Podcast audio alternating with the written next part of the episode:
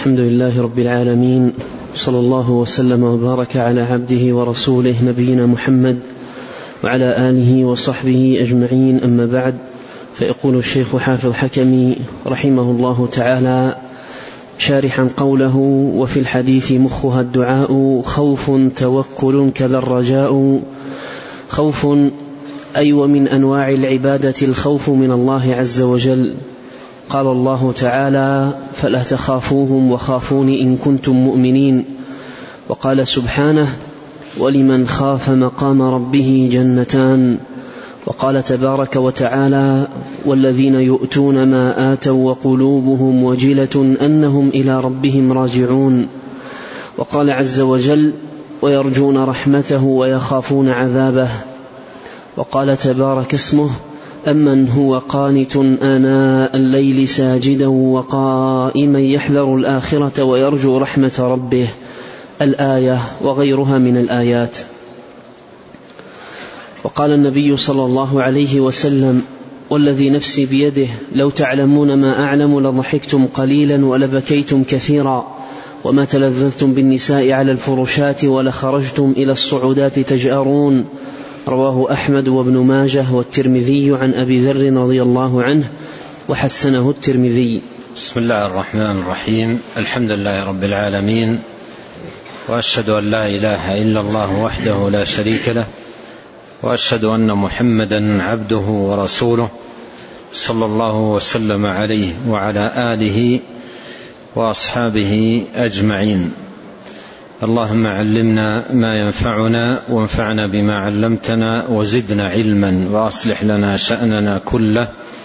ولا تكلنا الى انفسنا طرفه عين اما بعد الخوف عبوديه عظيمه من عبوديات القلب لله سبحانه وتعالى بل هو كما بين العلماء رحمهم الله تعالى من أركان التعبد أركان التعبد القلبية والخوف من الله عز وجل هو فرع عن حسن المعرفة بالله فإن المعرفة بالله عز وجل والعلم باسمائه وعظمته وقوته وعزته وبطشه وشده عقوبته سبحانه وتعالى وان عقاب الله شديد يورث الخوف منه عز وجل وكلما كان العبد بالله اعرف كان منه أخوف كلما كان العبد بالله أعرف كان منه أخوف كما قال بعض السلف من كان بالله أعرف كان منه أخوف ودليل ذلك وشاهده قول الله عز وجل إنما يخشى الله من عباده العلماء أي به سبحانه وبقدرته وعظمته وجلاله وبطشه وانتقامه وانه على كل شيء قدير وانه لا يعجزه شيء فهذه المعرفه بالله عز وجل كلما قويت في قلب العبد قوي خوفه من الله وكل شيء يخاف العبد وكل شيء يخافه العبد يفر منه إلا الله سبحانه وتعالى فإن العبد إذا خافه فر إليه كما قال الله سبحانه وتعالى ففروا إلى الله فالعبد إذا خاف إلى الله خاف من الله فر إليه وطلب مرضاته وتجنب مساخطه والأمور التي تغضبه سبحانه وتعالى الخوف عبودية جليلة عظيمة جدا يحتاجها العبد حاجة مستمرة لأن هذا الخوف من الله عز وجل هو الذي يحجز العبد عن الرذائل والخسائس والشهوات المحرمة والملذات المنهي عنها الذي يحجزه ويردعه عنها خوف الله سبحانه وتعالى ولهذا أجمع أهل العلم أن أعظم زاجر وأكبر رادع أن تعلم أن الله مطلع عليك يراك ولا تخفى عليه منك خافية وأن أعمالك محصاة أحصاها الله عليك وأنه يجازي المحسن بإحسانه والمسيء بإساءته ليجزي الذين أساءوا بما عملوا ويجزي الذين احسنوا بالحسنى والعبد يحتاج الى هذه العبوديه حاجه شديده ويحتاج الى ان ينمي في قلبه الخوف من الله سبحانه وتعالى لتستقيم نفسه على الطاعه طاعه الله وتبتعد عن مساخطه وما يغضبه جل في علاه وفي القرآن آيات كثيرة جدا في بيان هذه العبودية عبودية الخوف من الله سبحانه وتعالى وبيان مكانتها من الإيمان فلا تخافوهم وخافوني إن كنتم مؤمنين الإيمان خوف خوف من الله ومراقبة لله سبحانه وتعالى وكلما ضعف هذا الخوف أقبلت النفس على ما يسخط الله سبحانه وتعالى ولهذا تقرر في ألسنة الناس كثيرا عندما يرون أو يسمعون عن أحد أنه يظلم أو يرتكب أمورا محرمة يأتي على لسان الناس كثيرا يقول ما يخاف الله يأتي على ألسنتهم كثيرا ما يخاف الله لأنه متقرر في النفوس أن الخوف من الله رادع وزاجر وإذا ضعف هذا الخوف انفلتت النفس إذا ضعف هذا الخوف انفلتت النفس ولم تبالي بما ترتكب أو تجني من أعمال محرمة ولهذا من أهم ما يكون أن يعمل العبد على تحقيق هذه العبودية في القلب الخوف من الله وأن يكون دائما قلبه كذلك يحرص أن يكون قلبه دائما كذلك ومما نبه عليه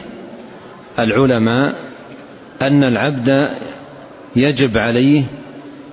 أن يجمع مع هذه العبودية عبودية الخوف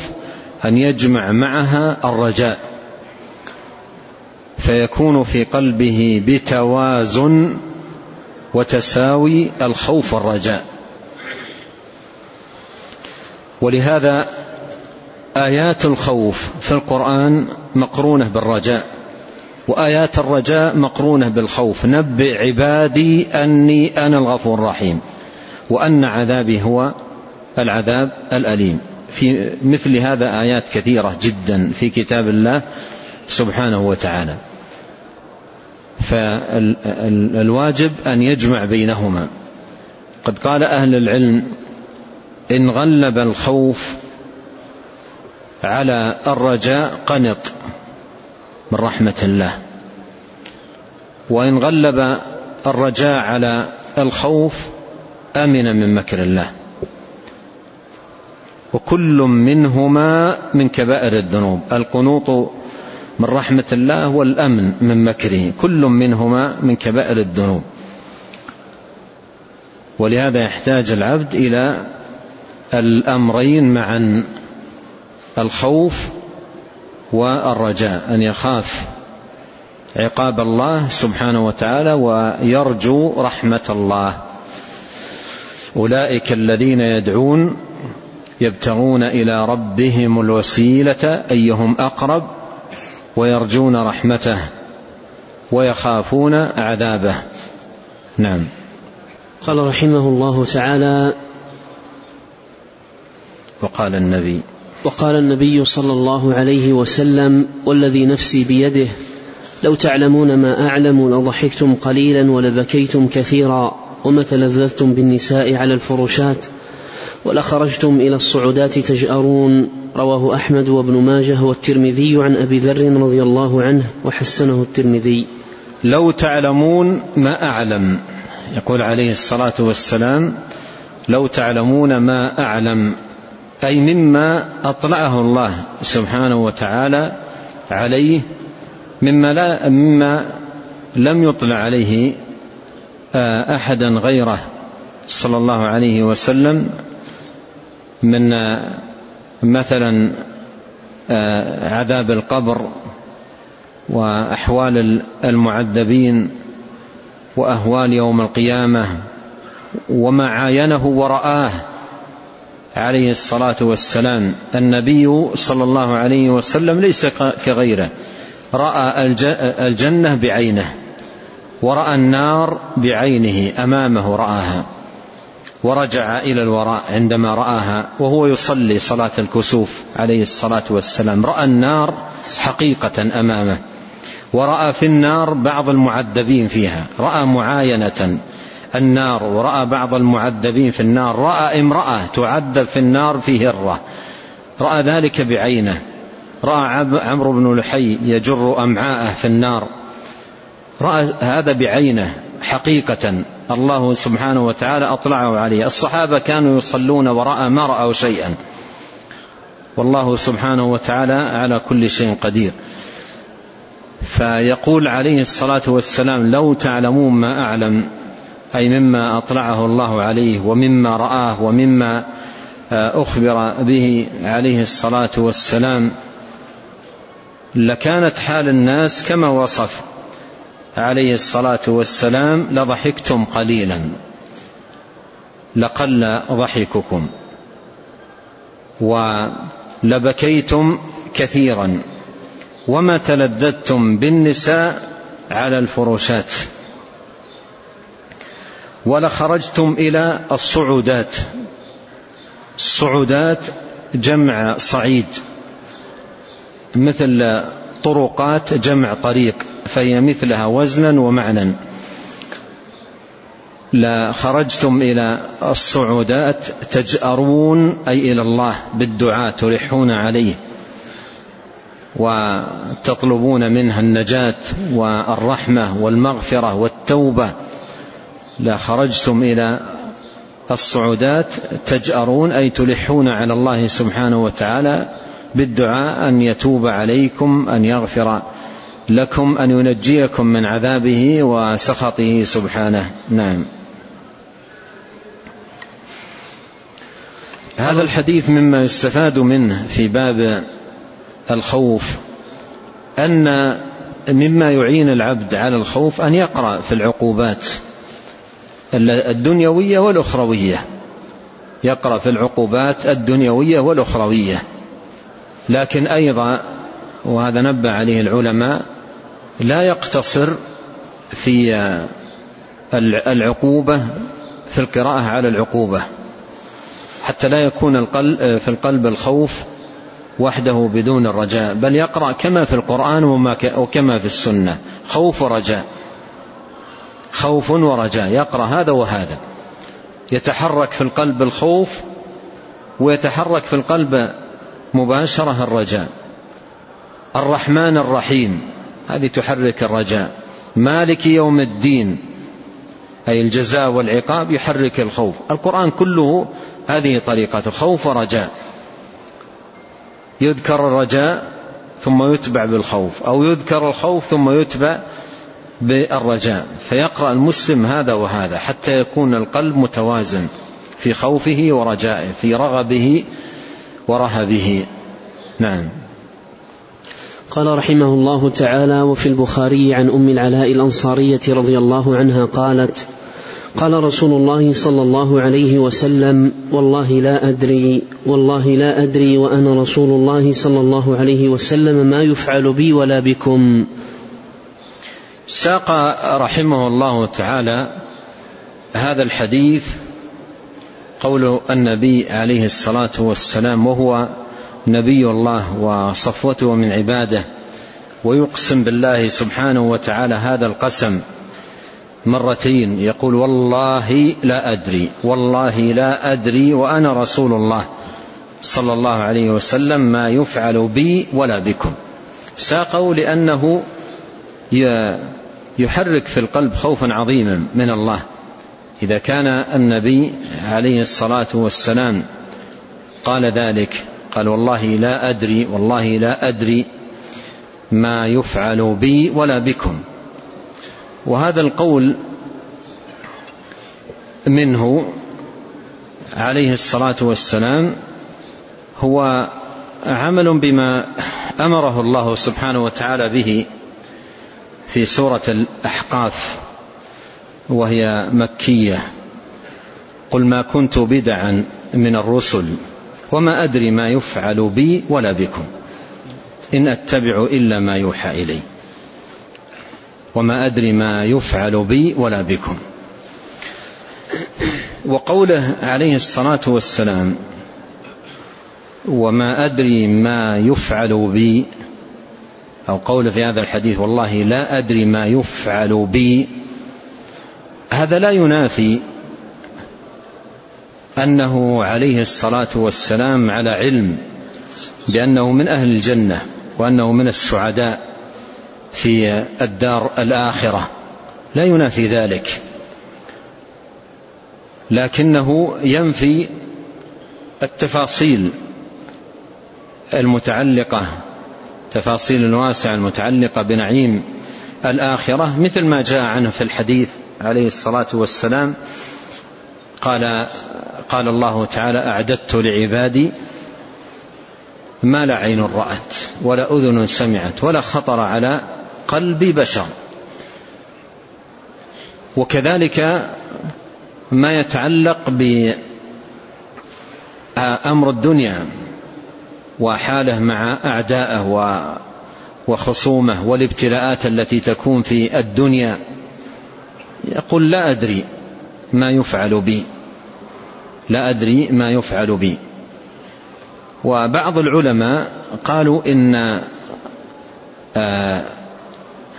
إن قوله عليه الصلاة والسلام لا أدري ما يفعل بي هذا قبل نزول سورة الفتح عليه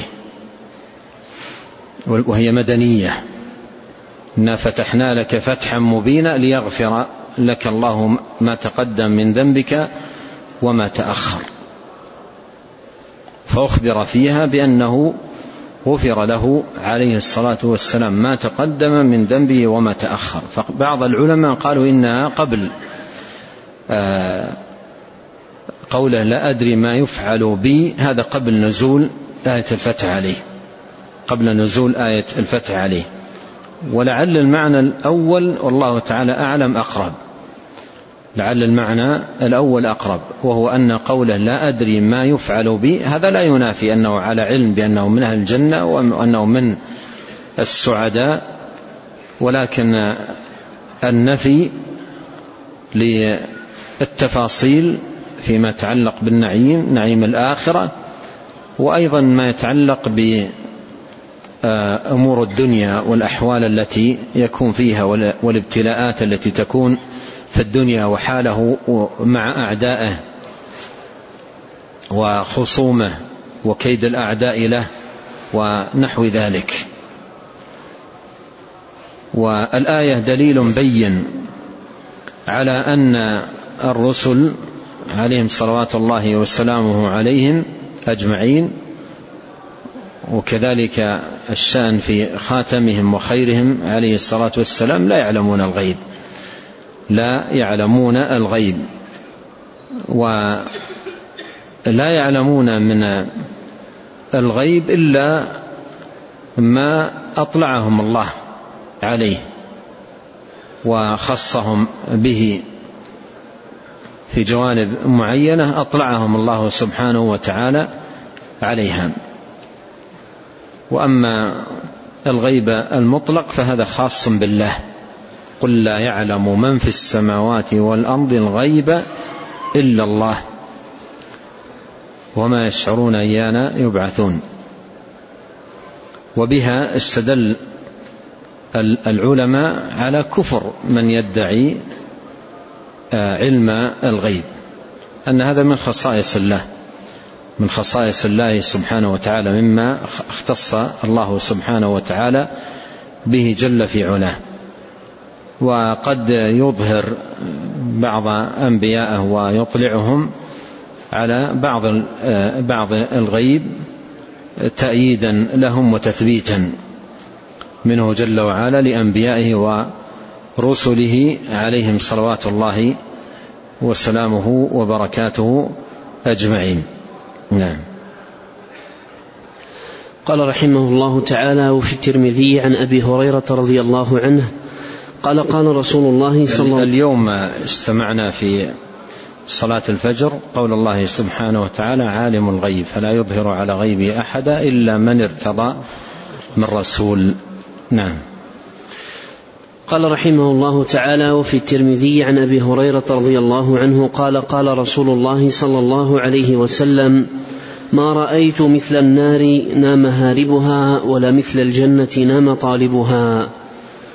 ما رايت مثل النار نام هاربها اي مع عظم ما ذكر من العقوبه التي اعدها الله سبحانه وتعالى في آه، النار لأهل النار من صنوف النكال وألوان العذاب وأنواع العقوبات آه، التي ذكر كثير من التفاصيل عنها في القرآن وفي السنة مع هذه العقوبات العظيمة الفظيعة الشديدة المخيفة يقول عليه الصلاة والسلام متعجبا ما رأيت مثل النار نام هاربها أي مع عظم العقوبة التي تتعلق أو ذكرت عن النار ومع ذلك نام هاربها الهارب من النار والفار من عقوبة النار قليل نام هاربها ولا مثل الجنة مع عظم النعيم الذي أعد فيها لأهلها وطالبها قليل نام طالبها نام في الأولى وفي الثانية يعني عدم العناية بالأمر والاهتمام وعدم المبالاة باب الخوف من النار وباب الطمع في الجنة استفاد من هذا الحديث أن العبد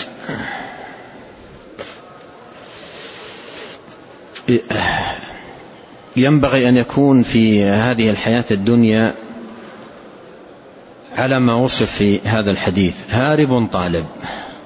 ينبغي أن يكون هكذا في هذه الحياة هارب طالب يعيش حياته هكذا هارب طالب هارب من النار وكل ما يقرب إليها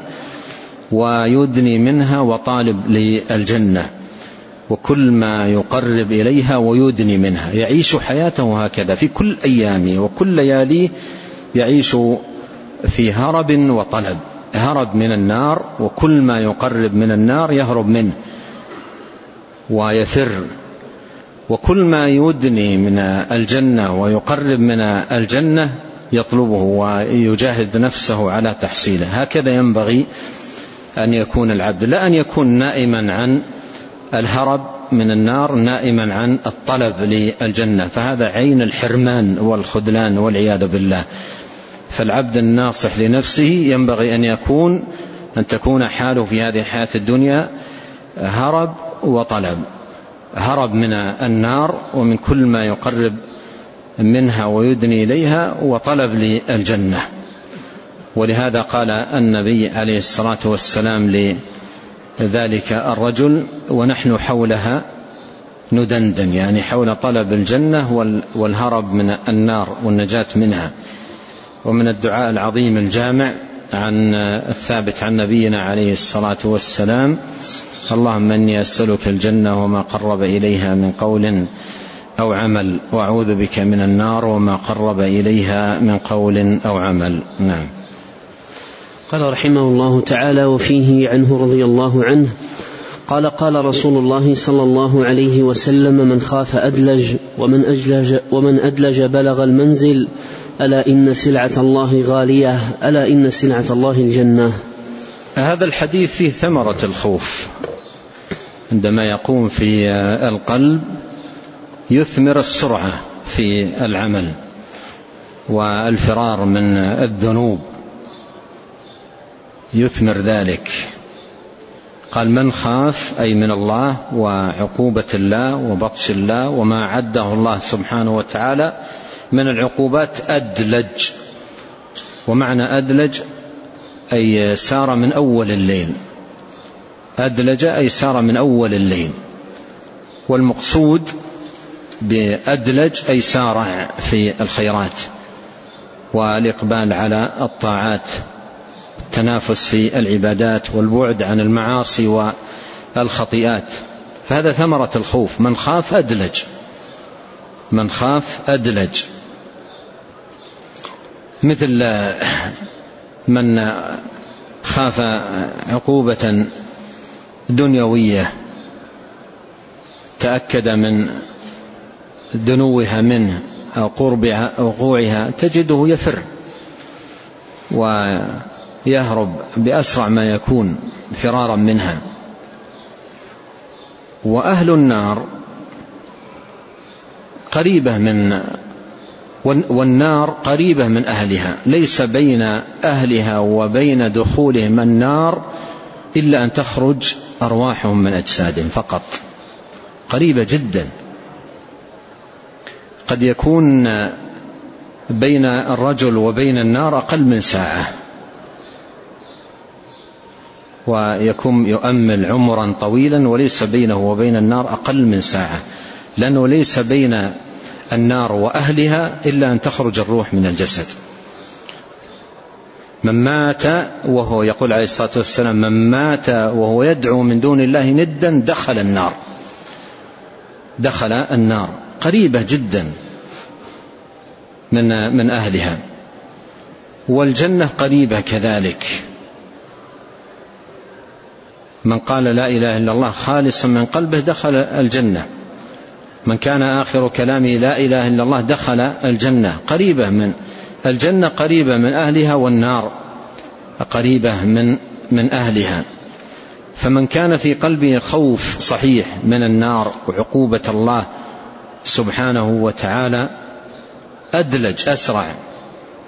ولهذا كل ما حدثت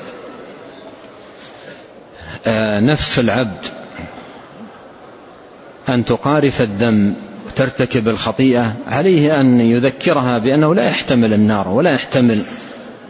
أن بدنه الذي يريد منه الآن أن يتلذذ بهذه الخطيئة لا يحتمل عقوبة عليها وأن الخطيئة تفنى اللذاذة وتبقى الحسرة والعقوبة عليها يوم لقاء الله سبحانه وتعالى فمن خاف أدلج أي أسرع في الطاعة والعبادة والتقرب إلى الله سبحانه وتعالى والبعد عن الذنوب ومن أدلج بلغ المنزل من أدلج من أسرع وصار من أول ليل بلغ المنزل وعند الصباح يحمد القوم السرعة هذا الذي يدلج ويغتنم الفرصة ويسرع في الخير يحمد العاقبة بخلاف الآخر يندم الندامة التي لا تفيده ولا تنفعه بشيء من خاف أدلج ومن أدلج بلغ المنزل ألا إن سلعة الله غالية ألا إن سلعة الله الجنة يعني ليس مجرد أماني سلعة الله غالية ليس لا تنال بالأماني ادخلوا الجنة بما كنتم تعملون نعم قال رحمه الله تعالى وله عن انس رضي الله عنه عن النبي صلى الله عليه وسلم قال يقول الله جل ذكره اخرجوا اخرجوا من ذكر من ذكرني يوما او خافني في مقامي قال يقول الله تعالى اخرجوا آه، آه، هو عند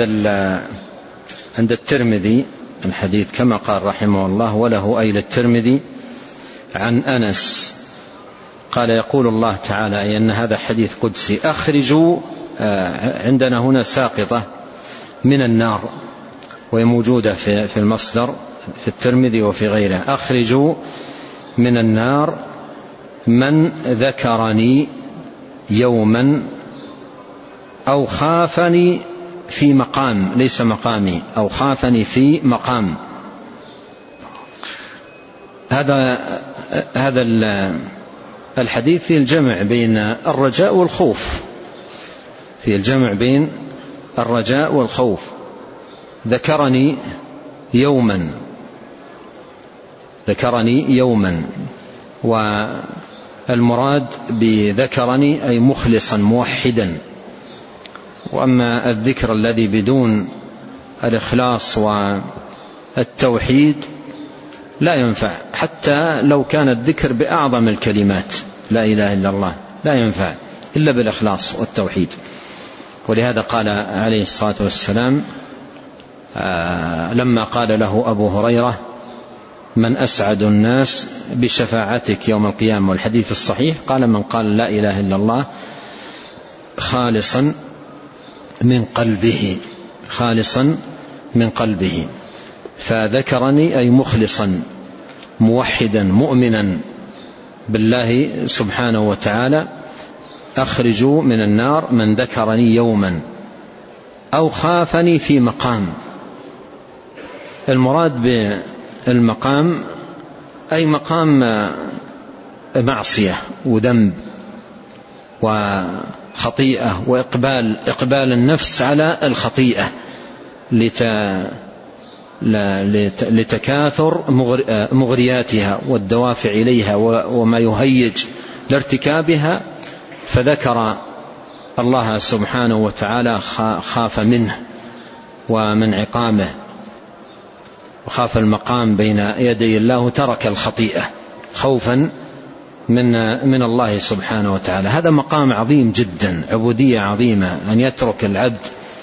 آه، ما يسخط الله خوفا من الله خوفا من الله سبحانه وتعالى خوفا من عقوبته خوفا من سخطه جل في علاه نعم قال رحمه الله تعالى وله هو وابن ماجه عن عائشه رضي الله عنها قالت سالت رسول الله صلى الله عليه وسلم عن هذه الايه والذين يؤتون ما اتوا وقلوبهم وجله هم الذين يشربون الخمر ويسرقون قال لا يا ابنة الصديق ولكنهم الذين يصومون ويصلون ويتصدقون وهم يخافون ألا يقبل منهم أولئك يسارعون في الخيرات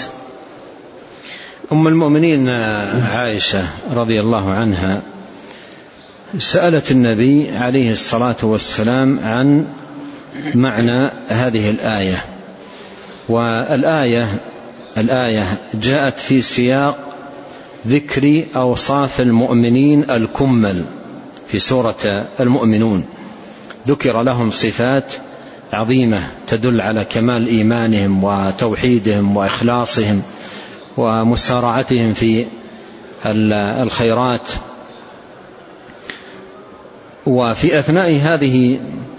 آه، الصفات ذكر الله سبحانه وتعالى من صفاتهم هذه الصفة والذين يؤتون ما آتوا وقلوبهم وجله فعائشه رضي الله عنها سالت النبي عليه الصلاه والسلام عن معنى قوله يؤتون ما اتوا وقلوبهم وجله هل المعنى يؤتون ما اتوا اي يفعلون ما يفعلون من معاصي وذنوب وقلوبهم وجله اي خائف خائفون من العقوبه قالت يا رسول الله أهو الرجل يزني ويسرق ويخاف أن يعذب هل هذا هو المعنى يؤتون ما آتوا أي يفعلون ما يفعلون من ذنوب وقلوب وجلة أي خائفة من عقوبة الله على تلك الذنوب هل هذا هو المعنى قال النبي عليه الصلاة والسلام لا يا ابنة الصديق لا يعني ليس هذا هو المعنى المراد بالآية لا يا ابنة الصديق ولكنه الرجل يصلي ويصوم ويتصدق ويخاف لا يقبل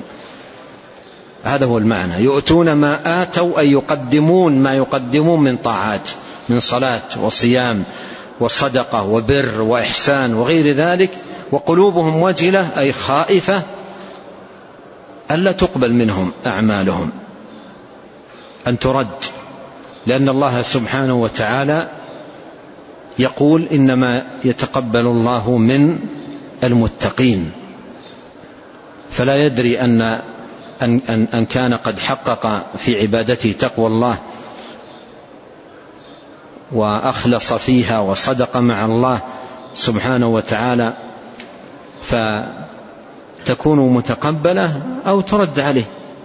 لأن من الناس من ترد عليه صلاته ويرد عليه حجه ويرد عليه عمرته وترد عليه طاعاته ترد لأنها لم تستوفي ما يكون القبول للعمل ما يكون به القبول للعمل لم تستوفي ذلك فالمعنى يؤتون ما آتوا وقلوبهم وجلة أي يقدمون ما يقدمون من طاعات وعبادات وقربات وقلوبهم وجلة أي خائفة من ألا تكون مقبولة وهذا شأن ووصف المؤمنين الكمل هذا وصفهم وكل ما عظم الإيمان قوي الخوف من الله سبحانه وتعالى وقوية هذه العبودية لأنها عبودية عظيمة مصاحبة لقلب المؤمن وإذا قوي إيمانه قوي خوفه كان منه أخوف ولهذا قال النبي عليه الصلاة والسلام إن أعلمكم بالله وأخشاكم لله أنا في تلازم بين العلم بالله والخشية من الله سبحانه إنما يخشى الله من عباده العلماء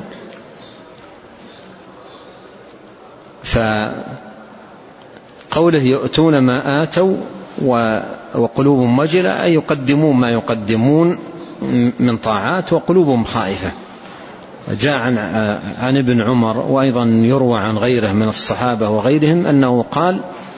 لو أعلم أنه تقبلت مني سجدة واحدة أحب إلي من الدنيا وما فيها وعبد الله بن أبي مليكة يقول أدركت أكثر من ثلاثين صحابيا كلهم يخاف النفاق على قلبه هذا الخوف هو من صريح الإيمان مثل ما قال الحسن البصري رحمه الله قال إن المؤمن جمع بين إيمان ومخافة والمنافق جمع بين إساءة وأمن المؤمن عنده إيمان وعنده طاعات وعنده قربات لله سبحانه وتعالى وفي الوقت نفسه عنده خوف عنده خوف من الله سبحانه وتعالى يكفيك أن تقرأ في هذا قول الله سبحانه وتعالى وإذ يرفع, وإذ يرفع إبراهيم القواعد من البيت وإسماعيل ربنا تقبل منا إنك أنت السميع العليم قرأها وهيب بن الورد رحمه الله من علماء السلف كما جاء في تفسير ابن كثير للآية فبكى قال خليل الرحمن ويبني بيت الرحمن بأمر الرحمن ويخاف أن لا يقبل ربنا تقبل منا إنك أنت السميع العليم فحال المؤمنين الكمل إحسان في العمل وخوف من الله سبحانه وتعالى هذه حال بخلاف الفاجر أو المنافق فإنه يسيء وآمن في الوقت نفسه نعم قال رحمه الله تعالى وفيه من حديث أبي جحيفة قال قالوا يا رسول الله قد شبت قال شيبتني هود وأخواتها ومن حديث أبي بكر رضي الله عنه شيبتني هود والواقعة والمرسلات وعما يتساءلون وإذا الشمس كورت وغير ذلك من الأحاديث هذه السور هود وأخواتها في هذا الحديث وفسر في الحديث الآخر الواقعة وإذا الشمس كورت والمرسلات أي هذه السور التي جاءت مشتملة على عقوبات دنيوية وعقوبات أخروية وتفاصيل للعقوبات هلاك المعذبين في الدنيا كما جاء مفصلا في في سورة هود كما جاء مفصلا في سورة هود من العقوبات الدنيوية وأيضا العقوبات الأخروية والأهوال والشدائد التي تكون آه، يوم آه، القيامة فيقول عليه الصلاة والسلام شيبتني لما قيل له شبت يعني أسرع إليك آه، الشيب في شعيرات رأوها عليه عليه الصلاة والسلام فقالوا شبت قال شيبتني هود وأخواتها أي هذه الأهوال وهذا فيه أن قراءة مثل هذه السور وقراءة هذه العقوبات يحرك في القلب الخوف يحرك في القلب الخوف من من الله سبحانه وتعالى ويهيج في القلب الخوف من الله وكما تقدم يجمع العبد في في هذا الباب بين الرجاء والخوف يرجو رحمة الله ويخاف عقاب الله أولئك الذين يدعون يبتغون إلى ربهم الوسيلة أيهم أقرب ويرجون رحمته ويخافون عذابه إن عذاب ربك كان محذورا نسأل الله الكريم أن ينفعنا أجمعين بما علمنا وأن يزيدنا علما وتوفيقا وأن يصلح لنا شأننا كله